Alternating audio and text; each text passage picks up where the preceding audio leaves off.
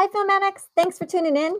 Today we have a very special guest, Brian Jagger. Jagger, like Mick Jagger. Brian is a Wave Cable award winning director and writer, and his feature film director debut called Paranormal Prison is being released February 19th, 2021. So we're recording in in uh the end of January, but by the time this comes out, um, it will be around June. So his first uh, film, Paranormal Prison, will be released. So check that out. Brian, welcome to the show. Thank you very much for having me. I really appreciate it. Been looking forward to this for a while. Oh, great. We're so happy to have you.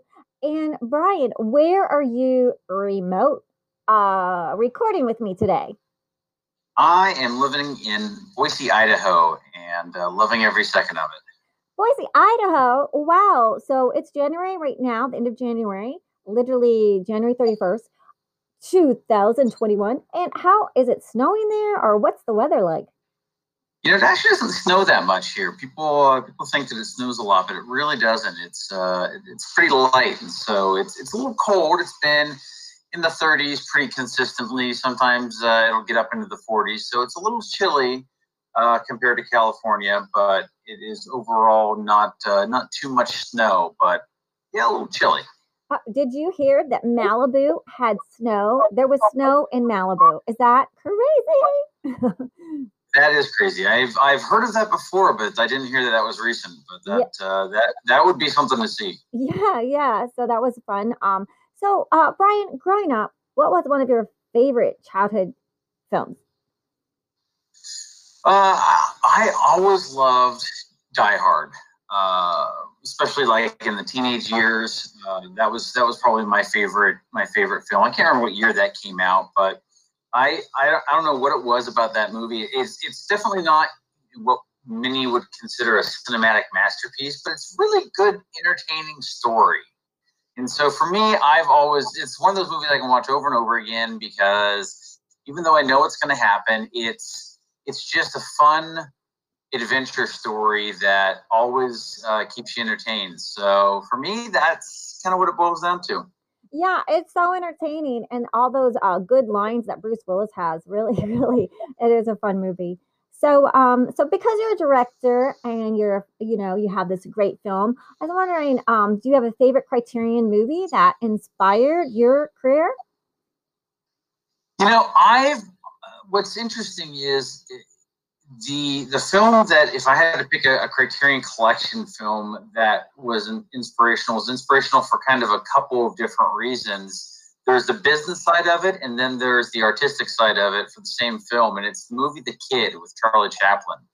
And it's because, from an artistic standpoint, I really I think there's a lot of value in reminding actors today that physical um, emoting can be extremely powerful and that lines are a means to an end. But if you can communicate without lines um, you you are truly delivering a performance that's that much stronger.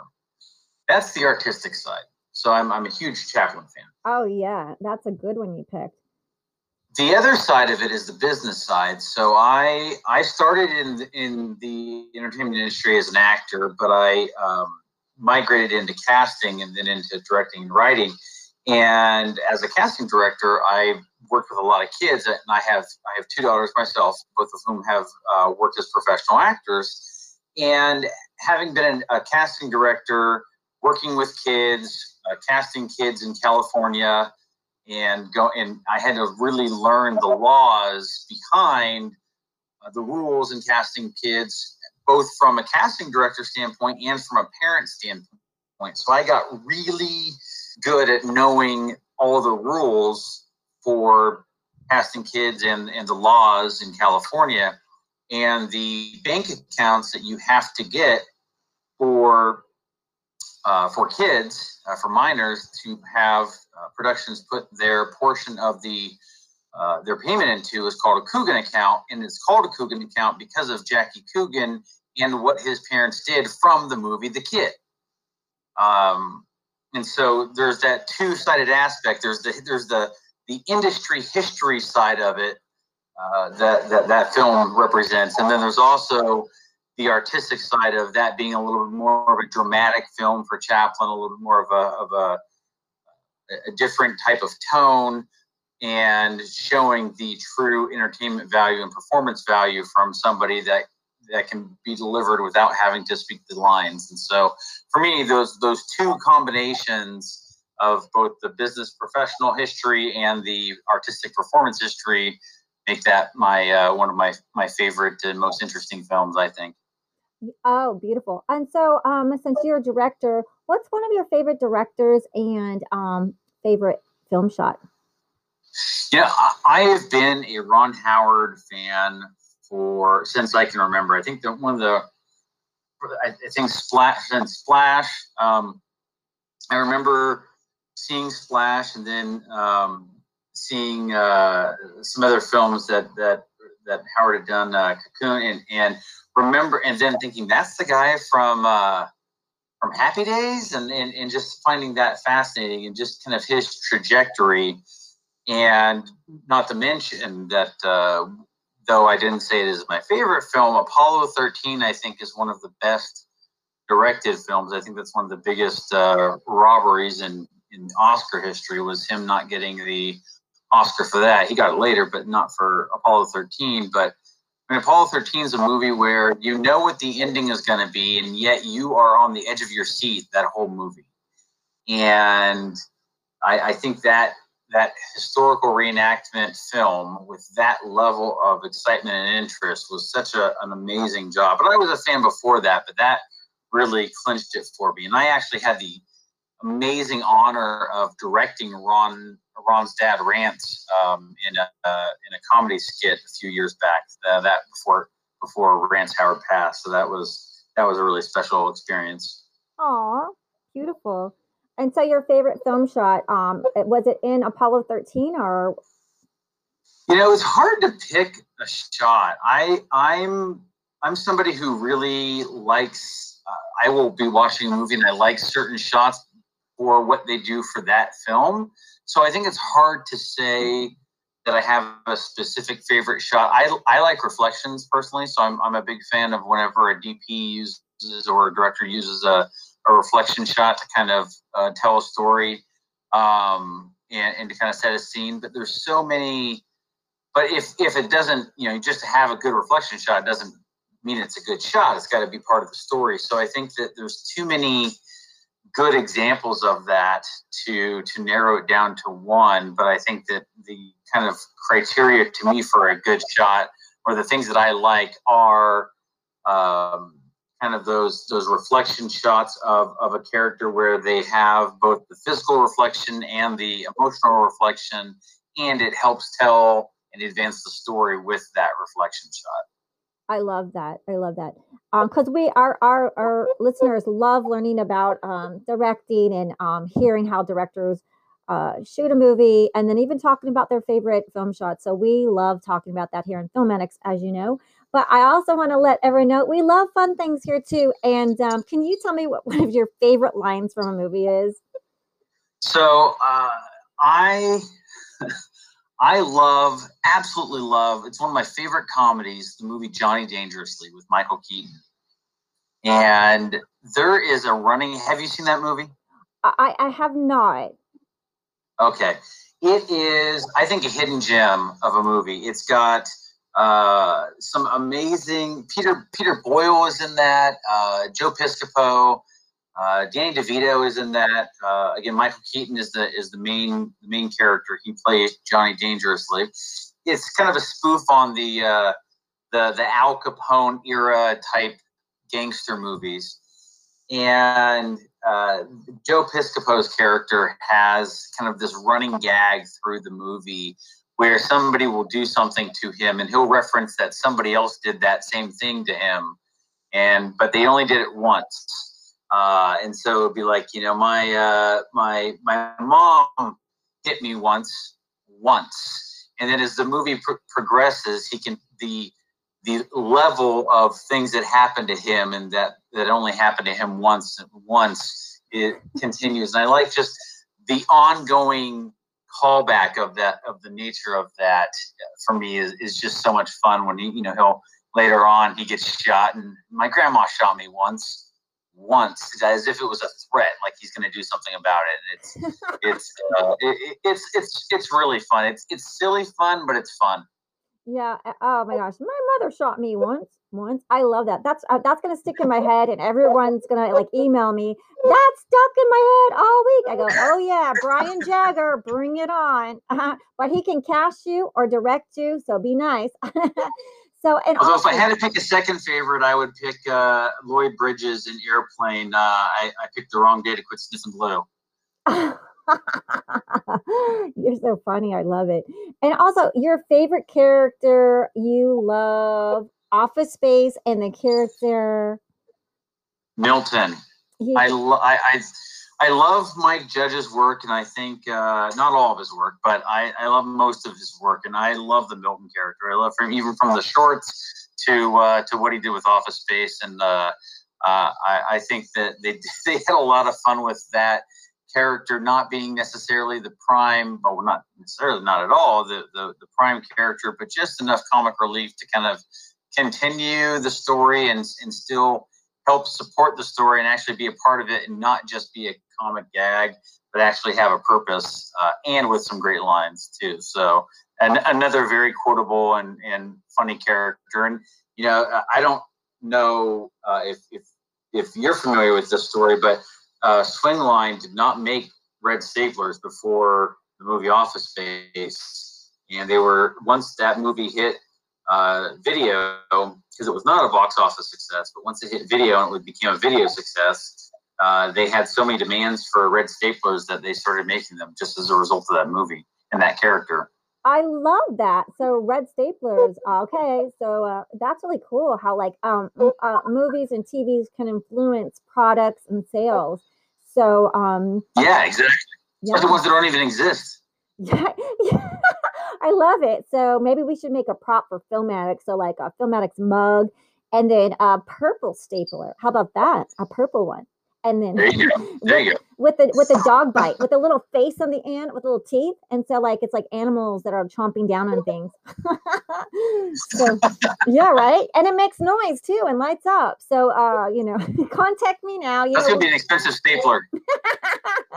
and it's like an automatic staple. You press a button and it'll like staple all your things, but then it goes on a mad dash around the house and it meets your ro- your, your robot vacuum cleaner and then it's all over. There you go. you know I'm a I'm a writer too. I write children's books, so uh, forgive me. I went off over there. but uh that was Everything's a, fun. everything's a comical monster. Yeah, yeah. Oh yeah, monster. We love monsters here. Bloober goober. Okay, so anyhow, let's uh let's talk about how Brian, Brian, how did you start your career? Everybody listens is like, how did they start? How did they make it? So can you share? Yeah, I, I had an interesting start. I I didn't know what I didn't know, and I didn't know I didn't know it. Is how I like to put it. And I so, like that. We're gonna use that quote for you. T-shirts. Can you say it again, Brian? T-shirts. We're selling T-shirts and hats right here. What is it? I didn't I didn't know what I didn't know, and I didn't know I didn't know it. T-shirts right here. Get your orders now from Brian Jagger. Right here. Right here. You're the first uh t-shirts and hats at first, then pencils later. Uh, I, I just I can't even remember how I found the first audition. I just it was one of those things where I'd I'd always wanted to be, uh, you know, I was always interested in acting and in in in that mentality from when I was a kid. But I never really. I grew up in a very small rural area. I was never able to pursue it, especially when I grew up. And so uh, when I was an adult, I had the opportunity to try out for for a commercial, and uh, it was a spec commercial, so it wasn't even a paid job. It was just a, a spec spot, and so I went to this uh, this open audition that you know some guy's uh, office, and show up. I don't know what I'm doing, and no, I done I had done theater and, and such before, so uh, it wasn't like I'd never done anything, but I'd never done anything on camera, and so I uh, I, I went and I got, I just I did the audition, but while I was waiting, I started talking to a gal who was there and uh, said, you know, where do you find your auditions? And she said, oh, there's this website online you can go to, and and uh, and I was in the Sacramento area at the time, Sacramento, California, and this was a site that was for San Francisco. And so I said, oh, I'll have to I'll have to look that up. And so I found the website and I went on there and and I created a profile and, and paid my 30 bucks or whatever it was. And within like a day, I got a, a, a call for a TV show saying they needed an extra. And so I was okay. And so I went, I, and then the call was like at 11 o'clock at night, and they need somebody at 7 o'clock the next morning. Oh my God. And, yeah. Sure. And so I, and, you know, pays a hundred bucks or whatever. And so I, I did it. And, you know, I showed up early and I was ready to go. And and, for me, excuse me, for me, it was the the excitement of it wasn't doing the role; it was getting to see this TV show being shot, and so I I I viewed it as you know I was somebody that was and still is uh, you know would get a, a DVD or or now uh, you know buy a movie online just so I can see the behind the scenes features. Uh, that's that's almost more important to me than the movie sometimes. And so going to this TV show production to me was was like getting paid to go watch BTS all day. And and so I viewed it like that. And so instead of having conversation, I mean I talked with other people, but I, I really soaked up as much as I could as a sponge and it was just as professional as I possibly could be in trying to observe more than talk and do. And so so that went well and and uh, fast forward about mm, a month later in that same show that same production company was doing another show and they brought me back in to be a, an extra again. And uh, the assistant director for this new show was the was the assistant director on the other show and he he commented about uh, me being really professional and, and, appreciating that, and how people sometimes just chit chat on set and don't observe and listen, and so he appreciated that, and uh, he he found out some information and about the uh, uh, one of the roles, and he came over to me and he said, "Hey, I want to bring introduce you to the director real quick," and thought that was a little odd, and so he brought me over to the director and introduced me, and and um, the director asked me a couple of questions. Now, this is a crime reenactment type uh, type show, so not a lot of dialogue, but they basically just asked me a couple of questions and had me say a couple lines really quickly. And he said, "Yeah, this works." And they, what had happened was the guy playing the primary antagonist in that episode of that new show uh, couldn't make it, and so they cast me in that role right there on the spot. That is amazing. I love that story because your behavior was amazing and professional, and you stood out because you were a star, and uh, and then and the rest is history. But then, like after acting, you started doing um, castings, right? You became a casting director, right? Yeah, yeah. So my kids got involved with acting as well, and uh, was actually on set of a production that my my oldest daughter was cast in. So I wasn't even there as an actor; I was there just as a parent. And the director was was talking about looking for somebody, he and I just started chatting, and I mentioned that I knew somebody that would be a good fit for it, and and he said, uh, "All right, well, you know, let me let me know if you really do." And I did, and I connected it, and, and, and got him actually three people. And after I had gotten him a few people for a few different episodes, uh, just on referrals, he said, "Okay, this is." Uh, this is getting kind of silly now. Why, why don't we just bring you on as our casting director? Amazing. And that was and, and so that I was I was great. And so that was like 2012ish uh, or so, and that or maybe 13, but that was for a web series called Smosh, which was the uh, at the time and may still be the biggest original content narrative uh, web series on YouTube. And so they had uh, they were filming every week, and they had lots of lots of uh, roles being cast, and so I got uh, I got involved with casting really fast. And then people heard I was doing that, and then they would bring me on to do other projects, and so it just kind of skyrocketed from there to to becoming a a pretty much a full time casting director. And and the Smosh, how do you spell that so our listeners can look that up on YouTube? It's um S M O S H. And your daughter was in that too, right? Yeah, my daughter was in it, um, and that was actually she was in an episode. Oh gosh, I can't remember the name of the episode anymore. Um, but uh, yeah, she was in an episode, and that was that episode is how um, that all got started for me casting, and then all of a sudden my name starts appearing in the credits after that. Uh, shortly after that episode, as the casting director. Oh yeah, and can you tell us a funny story on the film set? Because I think um, people will love this story. Oh, um, gosh, I gotta, I gotta think. Let's see here. Um, the Philip Seymour Hoffman story. Oh, I wouldn't know. I don't know that I would say that was a funny story, but it was uh, very similar to the one I was, I was mentioning about kind of getting that, that bumped up role in the TV show. This kind of the same thing happened for my very first film role was I was cast as a non-union extra in the movie The Master, and I was one of gosh I don't know 200 plus background actors in a scene. And again, I was just standing, being a sponge, observing and uh, and uh, bringing in all the information. And the first AD noticed that I was not you know, chit chatting and and causing issues, and that I was professional and listening and, and attentive. And he thank he walked up and he thanked me for that, and he said, "I'm going to bring you closer to the front because I need I need professionals closer to where the main scene's happening." So he moved me closer to the front and then left me there. And then not too long after that, the director Paul Thomas Anderson walks by and he stops and he looks at me and he, he just he says, uh, "You know, I just realized something." And I'm kind of looking around like, "Wow, why why is he talking to me?" and uh, he says, I just realized that we nobody in this movie calls Philip Seymour Hoffman's character, well, he's called Phil, uh, Phil's character uh, the master, and I want them to. he says, Do you know what the story is about? Looking at him like, I'm a non union extra. I have no idea what the story is about.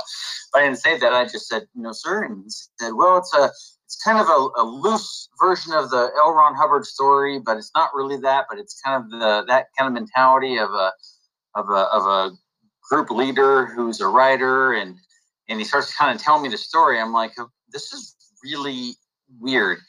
And so he says, so I want to I want to have somebody greet uh, Phil at the dock and say uh, and, and say that it's a nice to meet meet master. And so I'm going to have you do that. And I was like, mm, okay. And so then he and then he he looks at me and goes, uh, okay, uh, Phil. And he turns around and he starts yelling for Philip Seymour Hoffman and he's yelling Phil and Philip Seymour Hoffman comes over and he goes, Paul Thomas Anderson says, uh, Phil, this is, and course he didn't even know my name, so I said, uh, Brian. Brian, what would your name be if it were the the 30s? And I said, uh, Robert. I just made up a name that I had heard recently, and he said, Yep, that works. So you're going to be Robert. So they he just has us do the scene real quick, and so now all of a sudden I go from being one of 200 people earlier in the night. I was like, Hey, I think I see Philip Seymour Hoffman over there. To now I'm doing a scene with him, and so I went and that is that is how I went from non-union extra to full SAG principal. Oh, that's a great story. I love that tip. So, um, be nice on set, professional and quiet, and you too might get that PTA, Paul Thomas Anderson, bump you up to speaking. Did, did you say, "Hey, master, nice to meet you"? it was a it was a great experience. Plus, and then I also got to hold Amy Adams's hands, helping her down the steps in that scene. Uh, I got to meet Jesse Plemons and talk with him a lot. Super nice guy. Uh, Rami Malek was uh, was there in that scene as well, and I actually had dinner with him.